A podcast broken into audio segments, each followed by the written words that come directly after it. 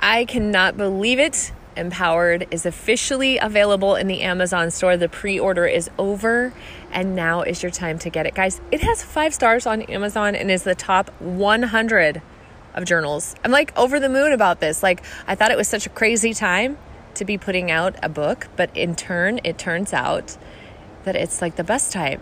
People are seeking less confusion, more clarity, more empowerment in their lives. And if you are looking for that, head on over to the link in the show notes and check it out. I'm super happy. Are you happy? Welcome to the Be You Find Happy podcast. Here you'll find tips and tricks to inspire you on your way to happiness, to live a courageous life of authenticity, and learn how to speak your truth with grace. I'm Michaela Johnson, and welcome to our podcast.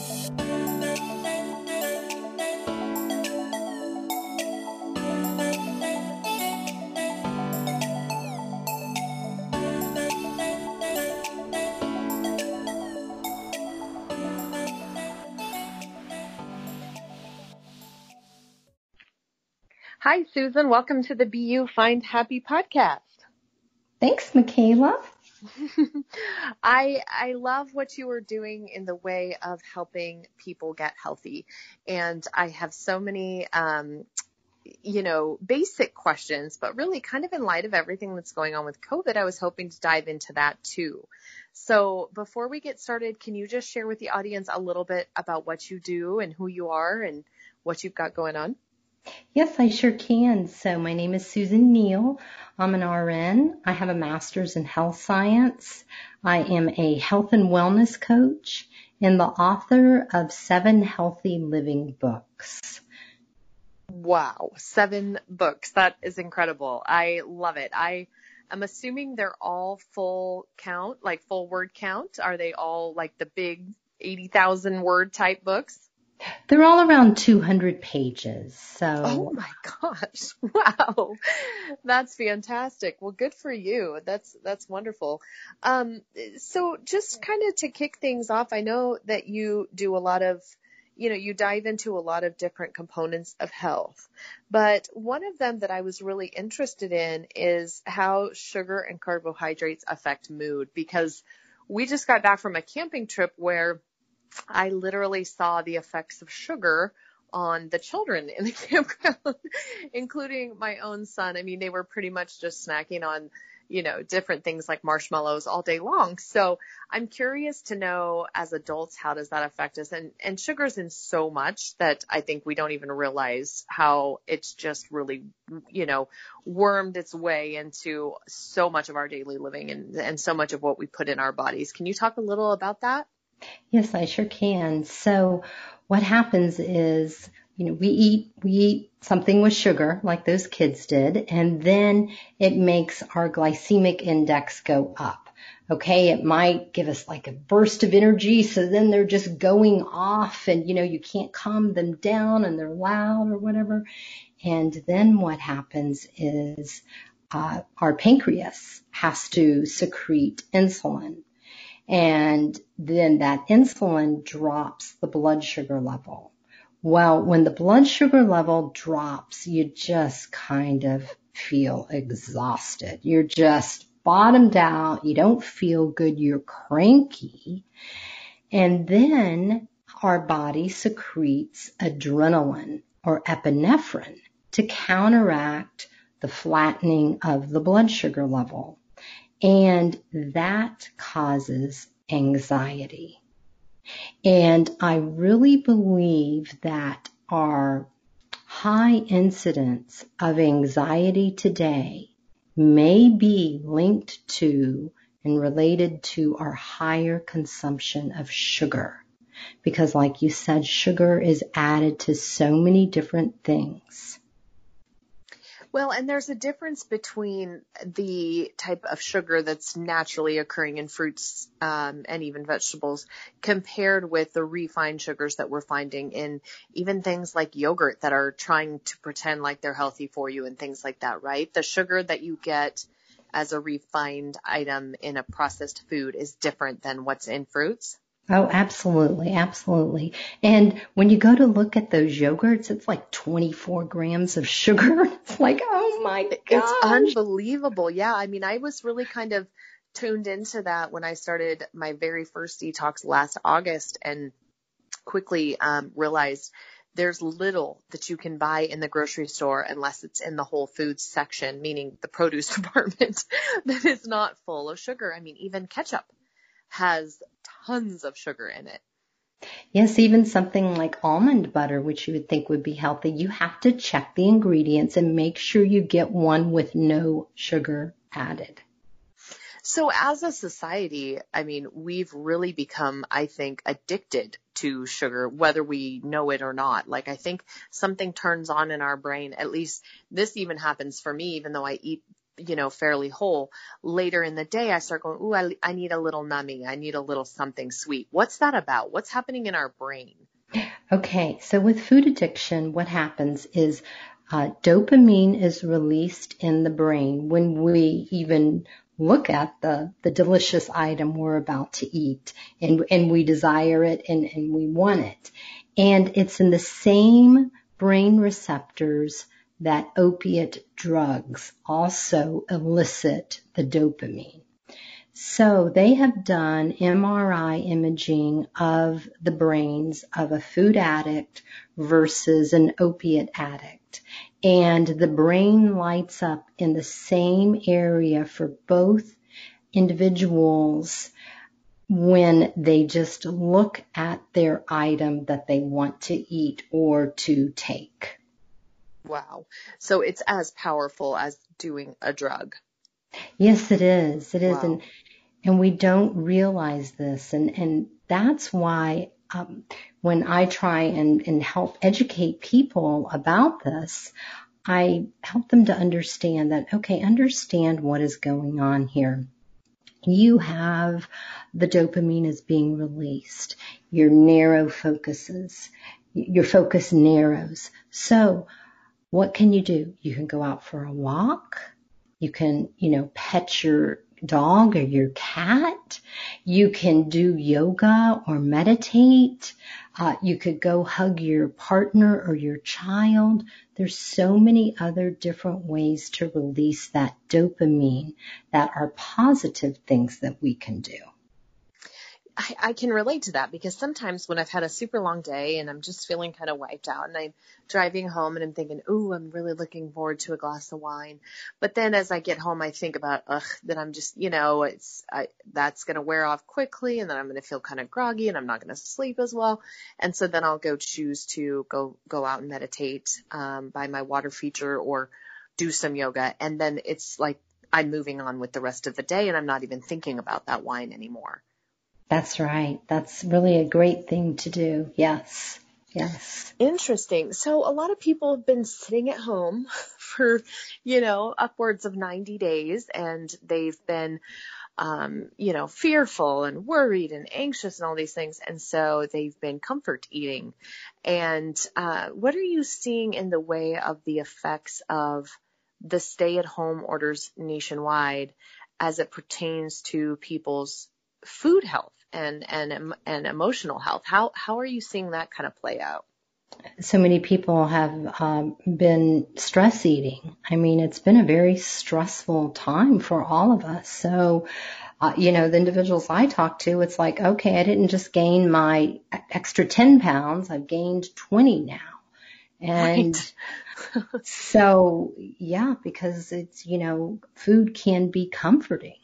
There's, uh, you know, it could be comforting, um, and it can also be a food addiction. You know, you need to look at what is it specifically going on for you in reference to the way that you eat.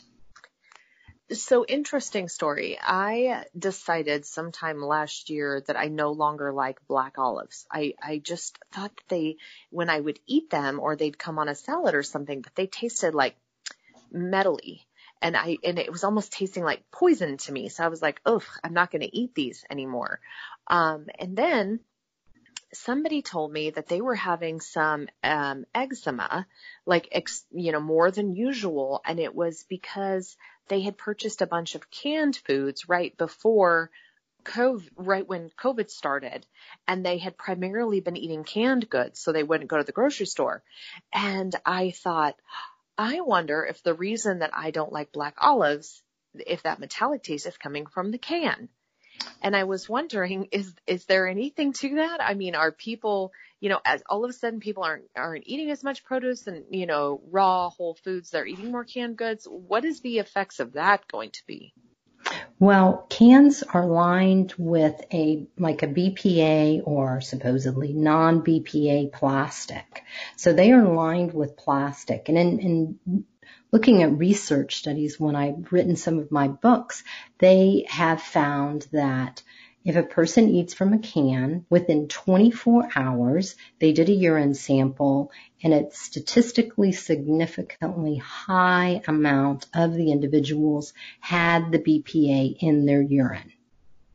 So therefore, yes, the lining of the can is not good. And so they they had to take, you know, with, with BPA plastic, they took it off for all the, the um, baby nipples and all the, the pacifiers and all those kind of products. Well, they made a non-BPA plastic. Well, the non-BPA plastic, uh, researchers are starting to believe that, oh, it's very, very similar to the BPA plastic. You know, it's, it's, we're not seeing the negative results yet, but they're they're potentially coming, you know, down the pike. So um, you really want to avoid plastics and plastics. Um, they also are a hormone disruptor, and that is not healthy for us or for our kids or grandkids. I did switch over to glass Tupperwares. I am grateful that I did that now. Um, I actually switched, yeah, when I was in my detox, that was one of the things that they suggested, um, was switching over, but I'm not completely, I don't completely understand. I mean, I know BPA is some, you know, long fancy word, but I don't completely understand why it's so dangerous. Can you share with me a little about that? Well, like prior to the 1940s, you know, we didn't even have plastic. So it's only like plastic has been a part of our, almost like our food system, but it's been a part of our lives since the 1940s or 50s. Okay. So did we do any research on plastic in reference to lining our meats, you know, with it and then freezing our meats and having that plastic stick to it? How much plastic are we consuming? Uh, just this past spring, I read a Consumer Reports article that says that we're consuming like up to a credit card's worth of plastic, I think per month. Oh my gosh. Yes. Yes. Wow. So, you know, it is, it, it, so many of our beverages come in it, a lot of our foods, it's, and it wasn't you know, a hundred years ago, it didn't exist and it wasn't part of our, an item that our foods were put in. When we, uh, when my husband and I at the end of the harvest season, we usually have a lot of leftover tomatoes and things like that. And I actually do canning, but it's really jarring because it's using the, the glass mason jars and, you know, obviously they're reusable and all that. Um, but I, I did not realize this about cans. I spe- especially didn't um, know anything about the plastic lining. So you think that is probably what's causing the eczema and not the metal itself? Right. And when we consume something, let's say we're consuming a foreign object, plastic, and it's not, um, you know, it's not made for human consumption, it's got to come out of us whether it comes out through a rash on our body, it comes out digestively, you know, it's wow. our liver's trying to detoxify it. So it's just erupting acne, you know, it's just erupting wherever it can to get out of your body. Yes. Oh my gosh, when I think about that, grosses me out.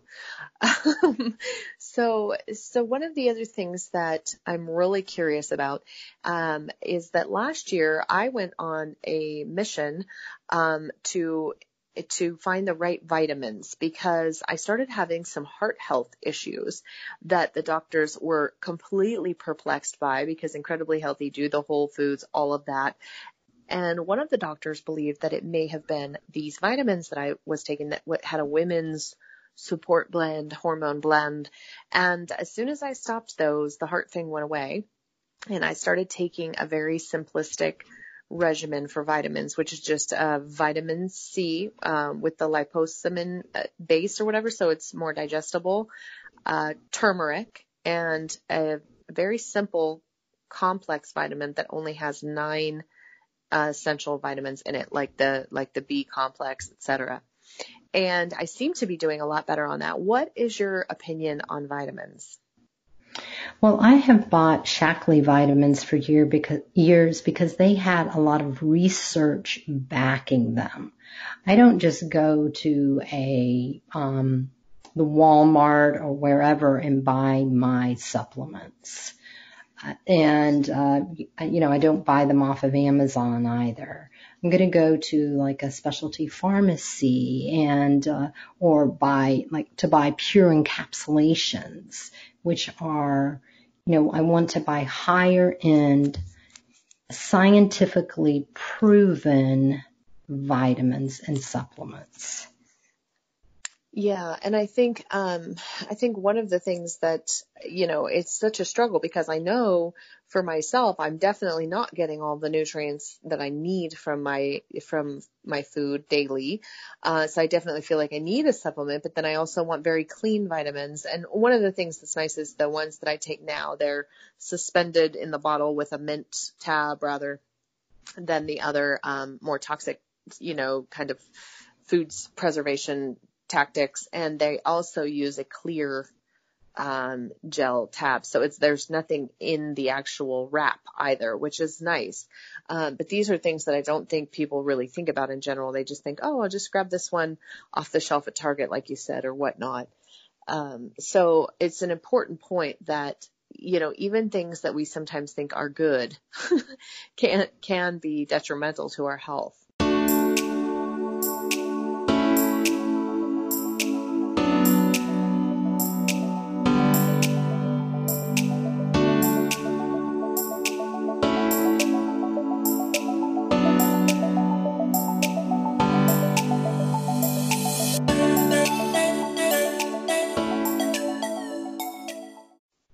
Good and, point. And on that note, um, you know, I'd love to get your kind of scientific opinion about the the mask regulations with um, with COVID-19 nationwide. And I and I ask this because I have heard recently and learned of people who have been wearing their masks all day, breathing out their um, expelled oxygen and breathing it right back in through the mask and are starting to have some, you know, emotional and physical effects from that, from their O2 levels dropping way low, um, and you know, just general headaches and things like that.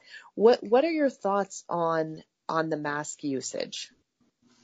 Well, for anyone using a mask, I know there's like a federal regulation that your oxygen level has to maintain at a certain percentage, uh, and it's required by law. So if you are someone who's required to wear a mask for your job, you should be able to have some kind of a test to check, um, you know, where your oxygen level is because it should be like a pulse oximeter.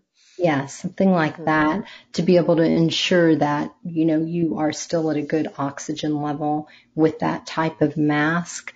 I have, I have heard, but I don't, I haven't looked at this scientifically.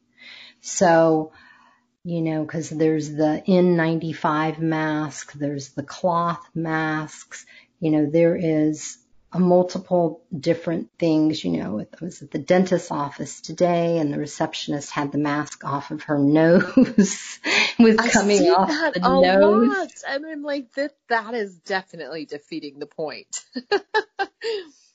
exactly. Exactly. So, um, and whether, you know, the masks are, you know, clinically effective, I, I just have not done my scientific research to really um, state what is definitively true or not. Mm-hmm, mm-hmm. That's fair enough. And I think that uh, there will be more as time continues on in the way of actual scientific research and things like that. I'm just not one to jump on, um, you know, I feel like there is so much that we gain in the way of, um, expanding our human genome and uh, herd immunity and just breathing, you know, the air from the tree that the trees are putting off and just all of it that um, I'm not one to just kind of suffocate myself uh, because someone says so, you know. Um, that the, it just uh, feels very counterproductive to me. So I don't know that maybe um, maybe I also have a different belief on the health and the human body in general. Um, you know, I think that we're looking at tackling this problem backwards in the sense that if we were a healthier nation in you know in the way of what we're what we're consuming and our general obesity rates and things like that, I don't think that we would be as affected by these sorts of things. What do you think about that? Absolutely. And that is what is being shown scientifically. So it was, this was um, mid-June 2020 and uh, it shows that, you know, our nation, the United States has had over a hundred thousand uh, deaths from COVID, and we are 4% uh, of the entire global population. And yet that 100,000 comprises, oh, I think I read it was in the 30s, like 30 something percent of the overall mortality. It should be closer to 4%. 4%. 4% right. of the population. And then there was another graphic that was uh, on the New York Times uh, newspaper that showed the United States um, COVID-19 deaths as compared to Western Europe. And we are exponentially higher. Okay, because 50% of Americans uh, suffer with a chronic illness 40% experience obesity and my heart goes out to these individuals. These are the end of, this is my target market of who I am here to help. And if they seek help through like my books and courses and stuff, it will help them to improve their health and lose weight and therefore more likely be able to not be one of the statistics of uh, someone who's died from COVID. Right. I think I think there is no better time for us to kind of wake up as a population and realize what we are doing um, with you know these special bodies that we've been given that are so intricate and um, really just are looking for whole healthy foods and exercise. um, and I and I think that uh, you know it just kind of in everything that's going on in the nation, the areas that we're focusing our energy should be more more in this way. What can we do to improve what we eat and and how we consume? Um, and where our food comes from. And I think that that should be really a nationwide topic of conversation right now. Um, but in general, I think we're just a very reactive population right? And I was in France last summer for three weeks and they don't allow um, glyphosate there in their country. That's the active ingredient in Roundup. So people aren't ingesting residue, the herbicide, you know, that um, in in their foods and their produce that's not organic. And I was able to digest their cheeses and their yogurts there, even though I'm lactose intolerant, because it's just made so much more natural. They, um, the individuals, uh, you could see them walking all over. They were slender. And so as a country, it was a very healthy population who was really into their good foods and farm to fresh, you know, to table. And they'd spend two to three hours a night dining. And, um, and so it was, it was quite a difference for me. Uh, agreed. I was I was in South America or Central America rather last late fall, and uh, you couldn't get a bag of chips unless you were at the airport. Um, they just don't have that there. Everything there was, you know, plantains and bananas and, uh, you know, all whole foods. One of the things that I was thinking about as you were talking is how, um, you know, if I had to label it, I would call myself a pescatarian, whatnot, whatever. Um, on this camping trip, I had taken with me an alternative meat, um, you know, a, a vegetarian, vegan meat. Uh, t- so because everybody was going to be doing hamburgers one night. And I noticed as I was looking to select what I was going to pick and take with me that a lot of the vegetarian or vegan alternatives were full of crap. They are. you know, I really kind of had to find something that um, still had whole ingredients in it. And that was actually challenging. I think a lot of times, you know, it's like, oh, this vegan hot dog is good for you. Well, not, it's not really. It's, it's just as bad as a regular hot dog. Um, it's just that you're maybe, you know, not getting the animal product, but not, uh, but it's under this, uh, you know, the idea that it's healthy or something like that, but really not.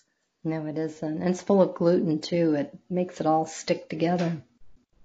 Let, let's talk a little bit about that.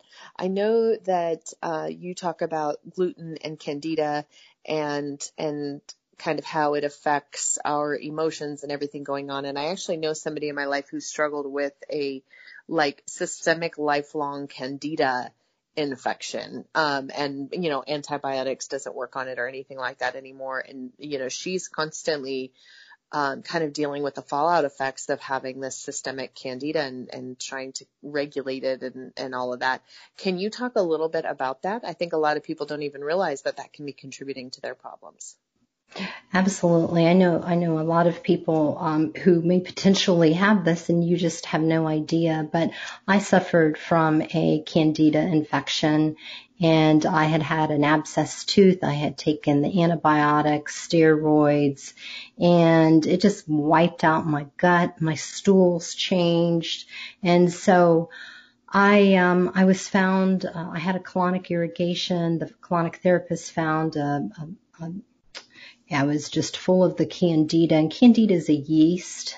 And so it overgrows when we take antibiotics and we kill all the good guys and the bad guy yeast grows up and we just were never taught that after we take a round of antibiotics that we should go ahead and then take a probiotic afterwards. So anyway, to get rid of it, I had to be on a strict anti-candida diet for eight months. Initially, I went to my internal medicine doctor and he, he was looking up on the internet trying to figure out how to treat it. And he's just like, I'm sorry, Susan, I don't know how to treat a candida infection. And so, um, I had to, you know, I, you, you gotta, you gotta starve it. You know, no sugar, no flour, no white rice uh, no fruits. I had to go eight months, but I, then I also take, took two bottles of an anti-candida cleanse. I was willing to do anything to get my health back and, uh, I beat it and so now I'm, um, I try and help others. And, and if you think, um, that you might have this because candida, it loves refined, it loves sugar, refined carbohydrates and alcohol. So if you are craving this, then you might want to take my quiz. Go to candiquiz.com. That's C-A-N-D-I quiz.com. And you can take a test there to see if you may have a candida overgrowth. And what sorts of symptoms can people experience with the candida overgrowth? Okay, so um, severe symptoms would be, you know, it's already in the nail bed and so, um, you're craving your sugars, your carbs. You might be having the eczema and uh, some other types of rashes. And let me look here. Fatigue, anxiety, insomnia, irritability, depression, mood swings, poor memory, It gives you that brain fog, a decreased sex drive. So digestive wow. issues like that, the, it gives you the bloating and like I said, the nail infections. So right up there with what this podcast is about, right? Wow. Wow. Yeah. So, so can, candiquiz.com, C-A-N-D-I quiz.com. We'll put that in the show notes, but I, am sure a lot of people, um, are listening to some of those symptoms and checking yes, nodding their heads. Um, you know, the other thing that that you that you share on your website that I really love, and I'm curious if you could talk a little about that. But it's 15 signs that there is a gut infection destroying your immune system. Do, could you share a little bit about those and what those are? As I think at this time, people are really kind of paying attention to their immune system and their, in general, their immune health and their immunity. Right. So this, these were uh, the different things that we could do to boost our immunity. Is that what you're talking about? Uh, well, yeah, and in this in this article, it was 15 signs that you have a gut infection. Um, but sure, let's let's just kind of skip right that and go right to how to boost your immune system because I think that's ultimately what people are more interested in anyway. Okay, okay. So you want to, of course, you know, with COVID, you want to do the, the, the real strict hand washing, but you want to, um, boost your immunity. You could, uh, use some immunity in, uh, boosting drinks that use like ginger, uh, cinnamon, um, some different types of drinks and and on that note, um, somebody recently told me about the incredible benefits of celery juice, and I was curious about that because my mom um, is on one of those FODMAP, FODMAP. Yes. Yeah. She's on the FODMAP program and she can't have too much celery. So I'm curious, what's what's the thing about celery? I mean, is it good? Is it bad? Is it moderation like everything else, or should you be having celery juice every single day? I think moderation like everything else. And yeah. I think, I think eating the celery is really great because it gives you fiber and, you know, we don't eat enough fiber. So, uh, getting back to the, the immune system is, okay, you want to avoid the high sugar foods. It's kind of like with our kids. Okay, they just, you know, eat this candy or whatever and then they come down with a cold.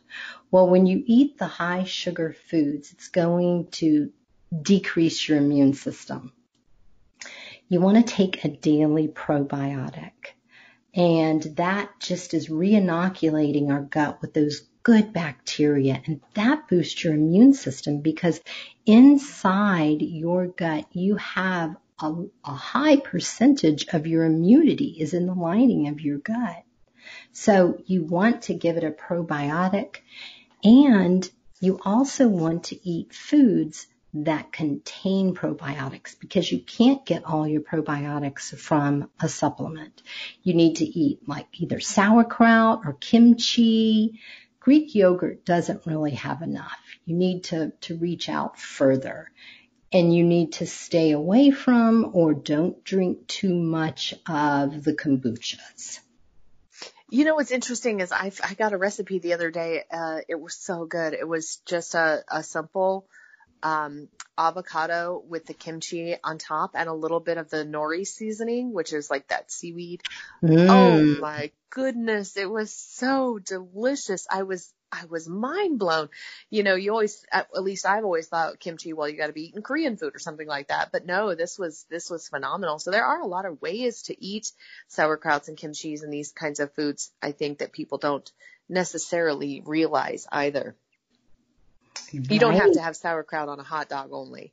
right, right. You could actually eat it a couple times a week, just a tablespoon, just here or there. Yes, you should. It's really healthy for your microbiome. When your gut is healthy, you are healthy. Well, and they even make now all sorts of these different types of pickled, you know, sauerkraut style vegetables. I had some the other day that was a beet, beet and carrot mix and it was phenomenal. So there are a lot of, they're coming out with a lot more options, I think, as they start to uh, realize the benefits and people start to kind of get on board with that. Wow, that's really neat. What area do you live in? Uh, I'm in Northern California. Yes, yes I knew yes. it. I knew it. I'm in the deep south, Pensacola, Florida, so we don't have something like that yet. You're oh. lucky. Yeah, we do. We have a lot of really great hippie foods. Wonderful. That's very healthy for you. Um, so, but I find a lot of these things you can you can even order online. You know, usually the companies have it available, um, assuming they don't need to be refrigerated. And even some of the refrigerated now you can even get online. That's neat. So then to get back to the um, immune system, immune building is uh, you want to get your vitamin D. So, so many people have a low vitamin D level or it's normal limits, but it's 32 and normal is like 30 to 100 and something. So it's like, wow, you, you know, uh, you, in it, when you boost your vitamin D, it gives you more energy. It makes you feel better and, and it boosts your immune system. So you want to get it through sun, 20 minutes with no sunscreen. Like when I, go out and sit in the sun. I do 20 minutes on each side with no sunscreen to get my vitamin D naturally. And if I don't get out in the sun, then please take your vitamin D supplement. Interesting story. My son's a redhead. Mm-hmm. And I read, um, you know, they say redheads are just happier people, yada yada. Um, I read that because of their, and I'm going to use the wrong term, but it's something like melatonin yes. um, in their skin. They don't get vitamin D. They don't take in vitamin D from the sun, so they actually generate their own vitamin D at higher levels than the average human. that's why they're happier. And that's what makes them happier because it in- increases their serotonin levels. Wow, that's so cool. Isn't that so cool? Yeah, I started researching that when he was about three and I was mind blown by that because he was such a happy baby and just in general, just really easy go lucky kid. And then we want to exercise a couple times a week. That also boosts your immunity. And you want to get a good night's sleep, sleep at least eight hours, and then moderate your alcohol intake.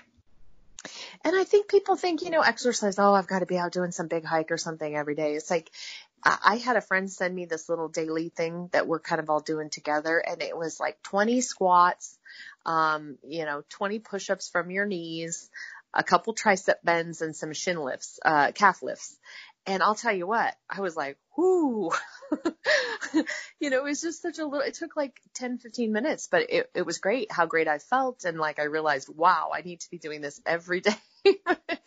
um, so I think, you know, that, um, these things that you're recommending are so basic and what humans used to do naturally. You know, we used to have to forage for our food and, and, and things like that that just naturally had us out doing that. We used to, you know, sleep by the daylight and, and get our rest that way. And, um, we've just inserted all of these ways to reduce our efficiency as a human body.